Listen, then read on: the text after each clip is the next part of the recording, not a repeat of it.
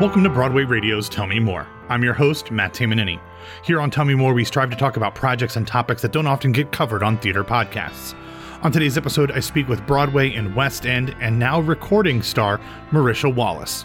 After ensemble and understudy roles on Broadway in Aladdin and Something Rotten, Marisha first came to my attention when she was hired mid run to be Amber Riley's alternate and eventual replacement in the West End production of Dreamgirls.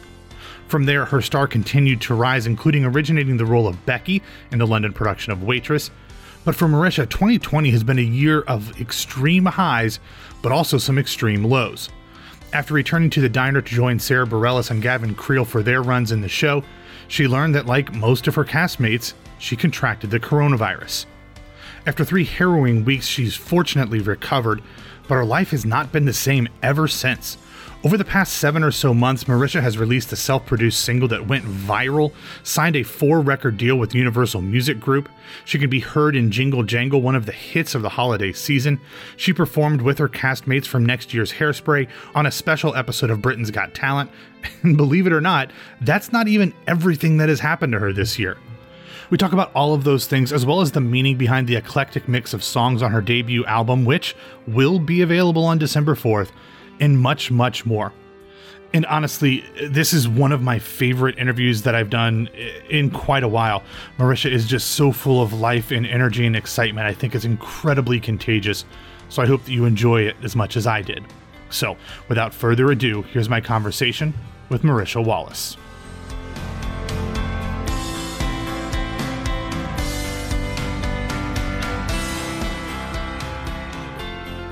Hello. Hello, how are you? I'm great. I'm sorry I got my times confused because I'm in London. no, no worries. I had to actually do the check. I just googled London time now to make sure I knew what time it actually was over there. So I totally understand. Yeah, because I I thought it was four. It's three. Yeah. And I even looked it up, and I still messed it up. no worries. No worries at all. I really appreciate you doing this. Oh, absolutely! Thank you so much for having me. Yeah, and I was I was telling Randy before uh, you got on, like I have kind of been following you from afar for a while. Like I remember when you went from uh, you know the U.S. having done a production of Dreamgirls over to London, like that was a that was a big deal to have like another um, American actress go over and do that. So it's just kind of been fun to see all of the great stuff that's happened to you over the past what is that three years now? Yeah, it's been three years and it's been like a crazy journey. Uh, three years. It has taken me like places I never thought I would go. It's been it's been four years. It actually be four years in December. Oh, is it yeah. really? Oh wow. Yeah, it, it's going by so fast. I know. well, yeah. it, it's it's incredible to kind of see everything that that's happened in those four years. But even just the past what eight nine months, I know have been in incredibly exciting but also scary uh, for you with everything happening uh, around the, the, coronavirus and you um, getting sick as well. So, just first off, I, I want to say, ask, how are you feeling? How is um, the whole process of being diagnosed um, with coronavirus and then kind of recu- re- recuperating from that? How how are you feeling? Well, I feel great now, um, but it, you know, I got uh, the virus back in March. And the reason why I knew I had it was because I had just finished doing waitress with Sarah Bareilles and Gavin Creel, mm-hmm. and they had all come over, and I had went back into the show just to do it with them, and you know everything was going crazy and shutting down, and I had just left them like maybe four or five days before. Yeah, I had left. I had been four or five days, and then I was on my first headline tour, and I started getting sick. Yeah, and I thought, oh, I'm run down or whatever. Um, but then Sarah Bareilles went back to the States and was like, I have coronavirus. Yeah. And then everyone in the group chat was like, I have coronavirus. Yeah. I have coronavirus. I have coronavirus.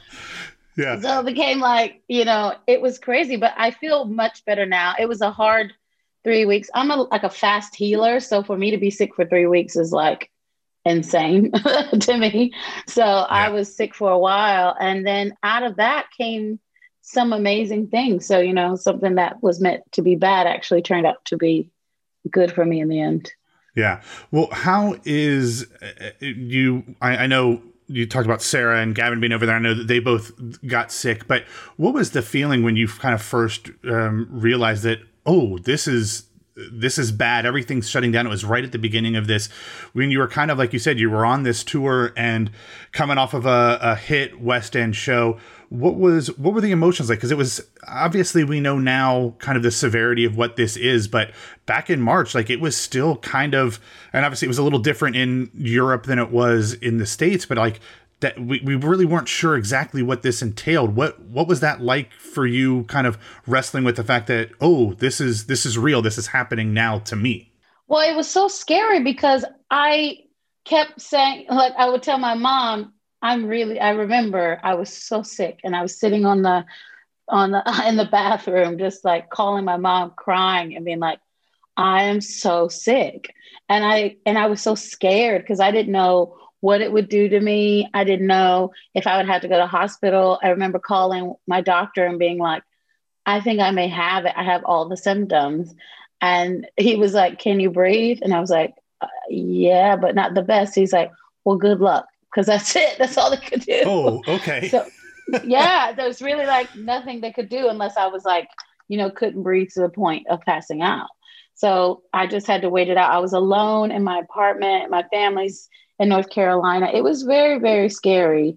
And also at the same time, uh, my friend Amanda Kloots, her husband Nick Cordero, yeah. who is now passed, was also just admitted to the hospital. So, and you know, he's a waitress person as well. So all of us were kind of mm-hmm. like, oh my God, what is going to happen? Um, thank God we, you know, survived it, but it was scary. It's, and it's still scary because we don't know if we can get it again. So that's uh, the other thing. Because also, if you're a singer, it takes your voice. It takes your voice, and if you have to be intubated, it could possibly damage your voice for the rest of your life. Right. So that's what was so scary about the whole thing. Not even just this prospect of dying, but living the complications that you would have if you live. Yeah you know. Well, uh, thankfully, it sounds like you are fully recovered. If not fully recovered, sounds like you're you're pretty close. So we are very grateful um, for that and and everything that's kind of happened over the past whatever six seven months uh, since then has been. I mean, it seems so I- incredible. Um, uh, starting with Jingle Jangle, which is just one of the most joyful. Um, fun films um, and holiday films that I've seen in, in, a long time. It was so much fun with all those stars and um, and you singing um, uh, the song "Miles and Miles." Like, what was that experience to to realize that you're on this soundtrack with like some major major stars and not just that, some some major black stars as well. Well, I was for sure they were going to replace me with Patti LaBelle. I said, they're either going to get Chaka Khan, Patti LaBelle, somebody on Oh, that's awesome. So then I got a call during the pandemic as I'm recovering from coronavirus. And my agent was like, You remember that jingle jangle thing that you did uh, during Waitress, which is like a year ago at that point? Yeah. I was like, Yeah. They were like, Well, they definitely want you on the soundtrack and they need you to come back and do like some last minute touch ups. And you're definitely going to be on the soundtrack. And I was like, What? I'm going to be on a soundtrack with Usher? Who was like my teen idol. Like yeah, I, yeah. that was the first concert I went to. And Ricky Martin and like Anika Noni Rose. I was like, with Princess Tiana? Yes. yes. I love that. So it was just amazing because I got to create it with the um, director. Like the director used to do, he was kind of like the Tyler Perry of um, the time that I knew him from because he used to do like all those all black stage plays. So he came mm-hmm. from that um, that circuit, and I used to. That was like the first things I ever did was those kind of like Tyler Perry, David Talbert kind of stage plays. Yeah. So it's so crazy that came all the way back around while I'm working with David Talbert, who he knows I get what he's trying to do because like we wanted to bring that gospel church soul, unadulterated, unwatered down, unlike tampered soul funk sound to that track. And so we I got to help create it, which was amazing. And then now everybody absolutely loves it. And I think it's just a testament to the fact that we have to be true to who we are. I think as black artists, we're always told to tone it down, pull it back. But this time we didn't, and people loved it as they should. yeah, it's it's such a great film, and what's exciting about it is with it being on Netflix. Um, it's going to be around forever, and it's uh-huh. one of those uh-huh. things that's like it, I so see this as being just another one of those holiday traditions that it's going to be in the rotation of films that people just watch when it gets to be about this time of year families mm-hmm. across the world are going to watch this and and I'm I'm so excited for that because it's such a such a special film and and I'm I'm so glad that it's in the world. But Mike Mike I want to ask like how did that experience lead to the fact that you now have an album uh, of your own were those connected at all or are those two different projects that like just kind of happened to be a little bit parallel with being on this huge major soundtrack and then you having a record deal uh, of your own at the same you know around the same times are those connected or are those just completely different coincidental yet similar things happening uh, you know right here in the holiday season in 2020 it is absolutely separate. It's just all the seeds that i've planted over the past three or four years are coming up all at once which is insane because i was like i knew jingle jangle was coming out in 2020 i had no idea it would drop weeks before I would have a record deal. I only got this record deal in the pandemic. That's so insane. the record deal, yeah, the record deal came from me releasing Tomorrow from mm-hmm. Annie. So I did this gospel version of Tomorrow from Annie. It went viral. The US Open used it for their highlight coverage this year. Um, it was played on Radio 2, one of the biggest radio stations in the UK. It got to the top, number two on the iTunes charts. Like we were, we surpassed Lady Gaga. We were surpassing uh, Megan Thee Stallion. I was like, well, how is my name in this group? Like, yeah. what's happening?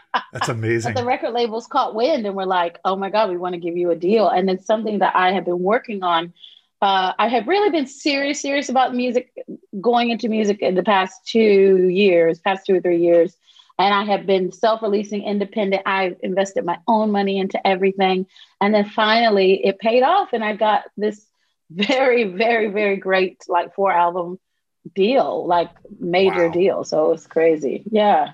Well, and that the video of the of tomorrow that you released for the theater fans, like both in the U.S. and in the U.K., like there's so many theater stars and you know former co-stars of yours that are mm-hmm. included. Um, you know, everyone from Kat McPhee, obviously, to Lea Salonga, then a bunch of folks from um, from Waitress, and it's just such a cool video that reminds us that even in this time when we are all having to be separate and having to like just kind of hunker down and be by ourselves that everybody is going through it and everybody is still connected in some way. So I love that that was kind of the impetus for this album, which tomorrow is going to be on and it's getting released. Uh, yeah. We're, we're, recording now just a few days before, you know, less than a week before Thanksgiving here in the States. And it's coming out like the week after that. Like that's, uh, that's amazing.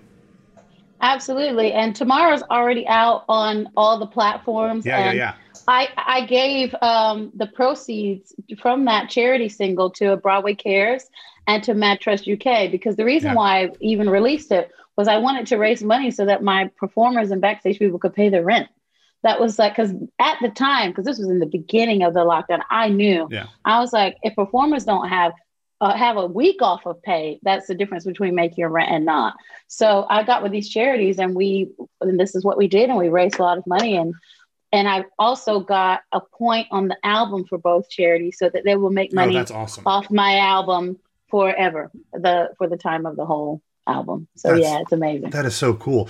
Well, uh, looking at the the track list uh, on the album, obviously there's um, Tomorrow, there's Climb Every Mountain, there's um, Somewhere from West Side Story, but it's not just all show tunes. So where did the inspiration for a lot of these different songs?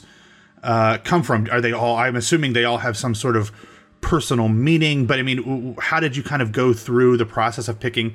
This is my debut album. I got to get the right songs on here. Right. So every song. So this whole album is just like a time capsule of all the things that I went through in lockdown because I recorded the whole thing in my room, like in my living room. my. The whole, uh, all the vocals were recorded in my living room, and my producer, amazing producer Steve Anderson, who's worked with Britney Spears and Kylie Minogue and like all these amazing pop stars. He uh, was the producer, and he would just send me the track and be like, "Okay, go for it." And I would, uh, I did all the vocal arrangement for the choir.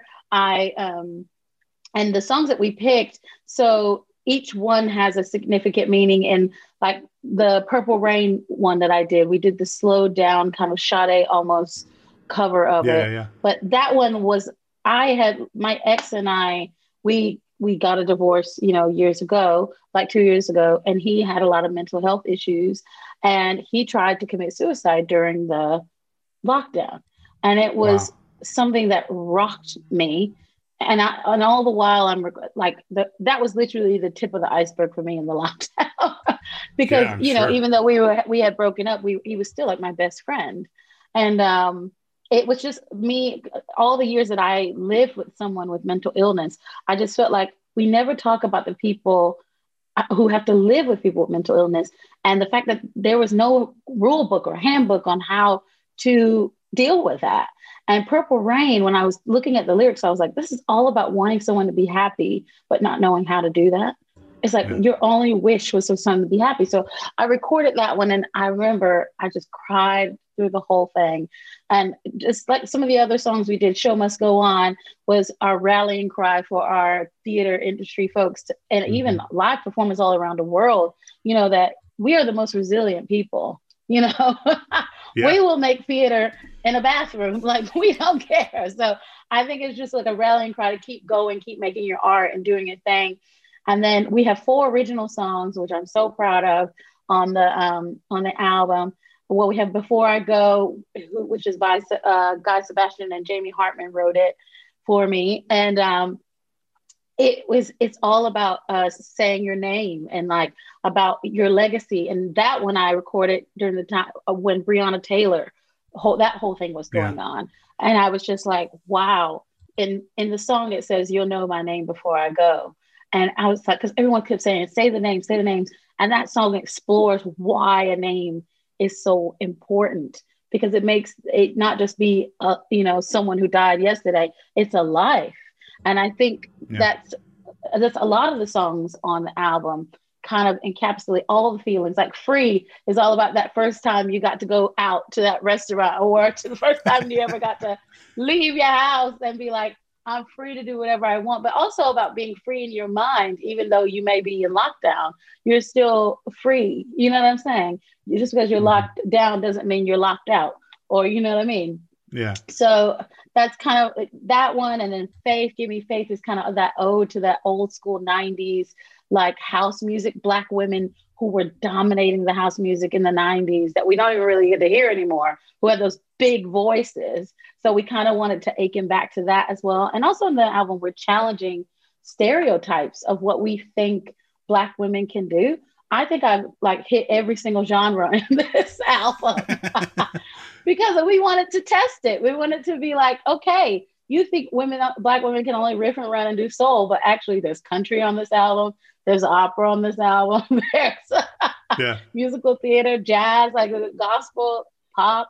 So it's really just like, it, I'm so proud of it. I think it's just going to be something that you could turn on and listen to it as a whole piece and not even just like each individual song you'll love, but it's a piece for sure. Yeah. I can't wait to hear it. And I mean, coming from North Carolina, that I mean, that's kind of at you know, literally on in terms of the Eastern Seaboard in the middle of the country, and it sounds like there's a lot of like musical influences that would you know kind of meet there in the middle. Anyway, is it are a lot of these types of things things that you grew up on the different influences whether that's the country or the soul or the i mean heck even opera stuff like that are those different types of things that you you know explored as a fan growing up Absolutely. I was actually trained by an opera singer.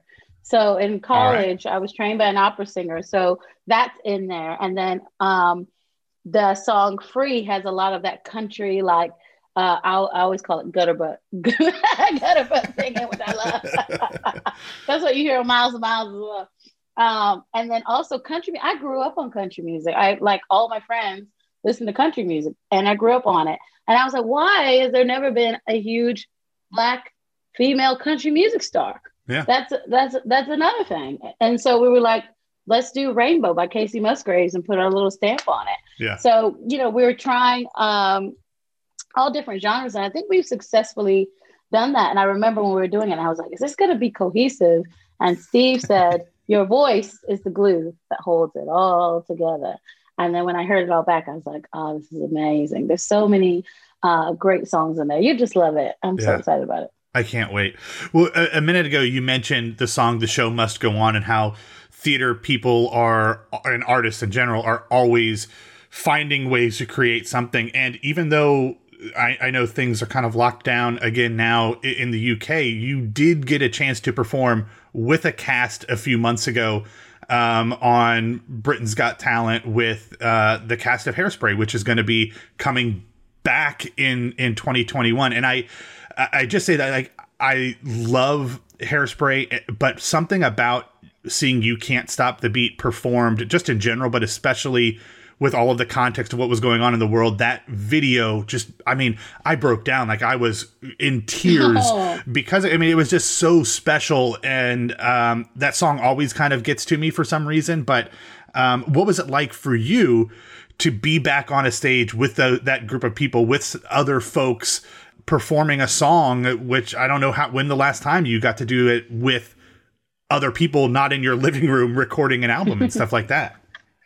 Well, that was the first big performance. That was my first live performance. Yeah. Since the lockdown had started. And I remember we had did a Zoom. so I never even went to rehearsal for Hairspray because I had oh. coronavirus. Oh, oh man. So they had like three days of rehearsal where they learned you can't stop the beat. And I missed that whole thing.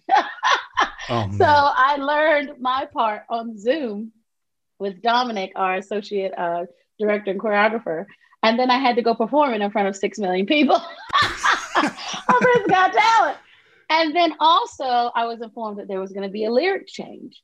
And I had first gotten the lyric yeah. change from from Marc Shaiman. And I saw the lyric and I was like, that's not quite right. And then we got together and we we fixed it together. And then I had to remember it. One, two, I knew it was going to be such a significant moment to say sees both white and black. Yeah on television during this time. And it was just like an out of body experience. First off, to be on the BGT set, which looks like something out of Black Mirror, because there's like so Zoom. big. Yeah. It's so big. And there's Zoom uh, cameras. Uh, it's like little videos of everybody in the audience is like all over the yeah. wall.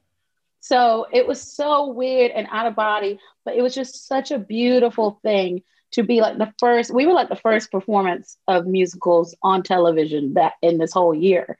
And um, it was just a beautiful thing because not only was it representing you know our industry but it was also saying we stand for representation as well which is what hairspray is all about and it was just so beautiful yeah. and all the messages we got and everyone just crying it made me cry as well because i had never i hadn't done any motor mouth stuff except to do a photo shoot so to go wow. straight into we're performing it together was beyond. And I'm so excited for it to come next year because imagine singing I Know Where I've Been after what we've been through. Yeah, I know. On that stage, it's going to be insane. That's amazing. Gosh, what a it's I thinking about everything that you've gone through over the past 9 months or whatever. I mean, it's it really is I, I mean, that's a, a memoir in itself. I feel like if you ever sit down and like put it on paper, like I can't imagine what your past year, uh, what everything you've gone through. That's just, it's just an amazing story.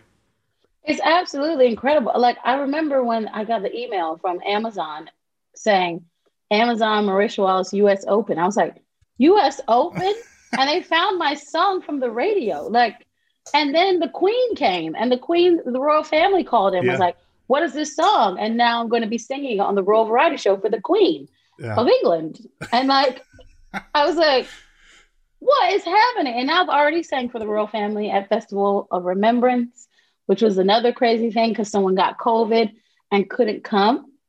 And they were doing the opening number, and wow. they called me with an hour and a half notice and said, Can you come sing for the royal family on television live? A song I'd never sang before, by the way.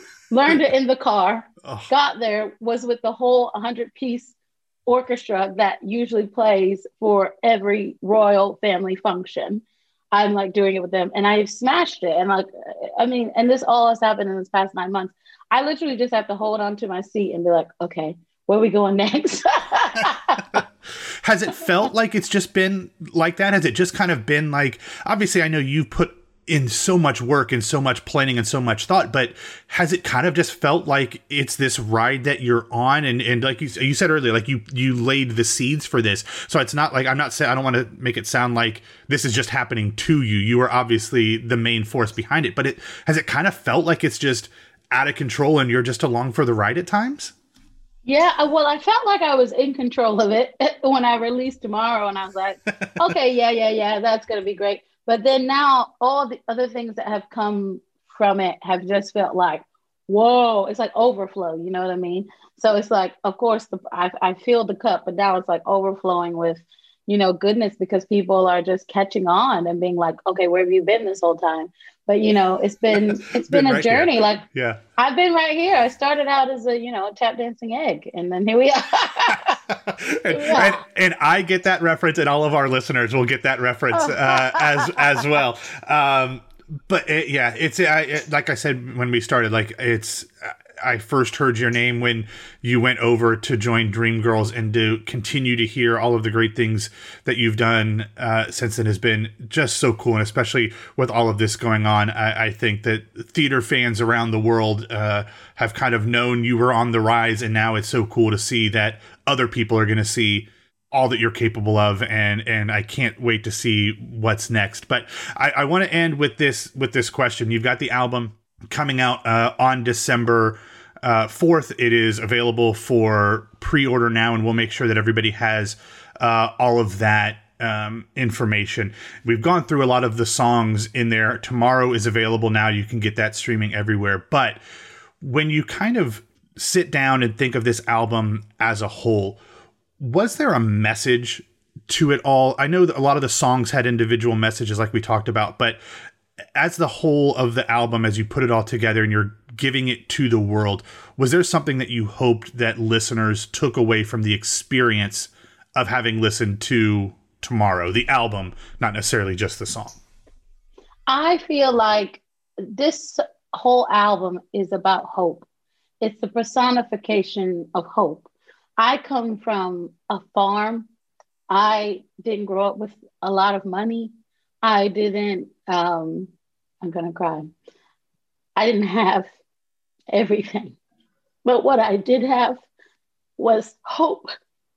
And I think this album is hope because I feel like we don't have a lot of hope right now.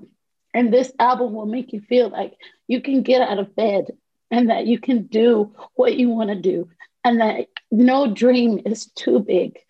Because I feel like so many people told me to stop dreaming and told me that this was never going to happen.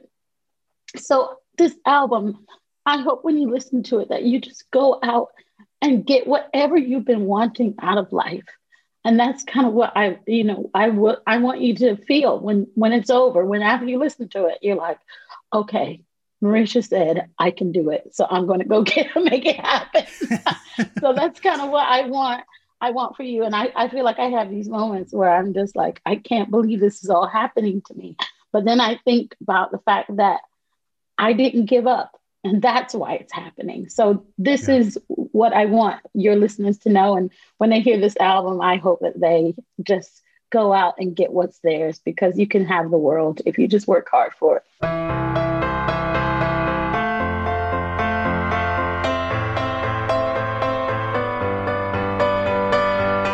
Thank you for listening to this episode of Tell Me More. My name is Matt Tamanini. You can find me on Twitter and Instagram at BWWMatt, and you can reach out to Broadway Radio on both Facebook and Twitter at Broadway Radio. We will have links to Marisha Wallace's social media information and to where you can pre order her album tomorrow. That's the name of the album. Don't do it tomorrow, do it right now in the show notes and on BroadwayRadio.com. Tell Me More is produced and edited by me. Special thanks, of course, to the phenomenal Marisha Wallace, Randy C. Bonds, and the man without whom none of Broadway Radio is possible, James Marino. Thanks again for listening, and remember, the sun will come out tomorrow. Also, always get a second scoop, and when you get the chance, ask people to tell you more.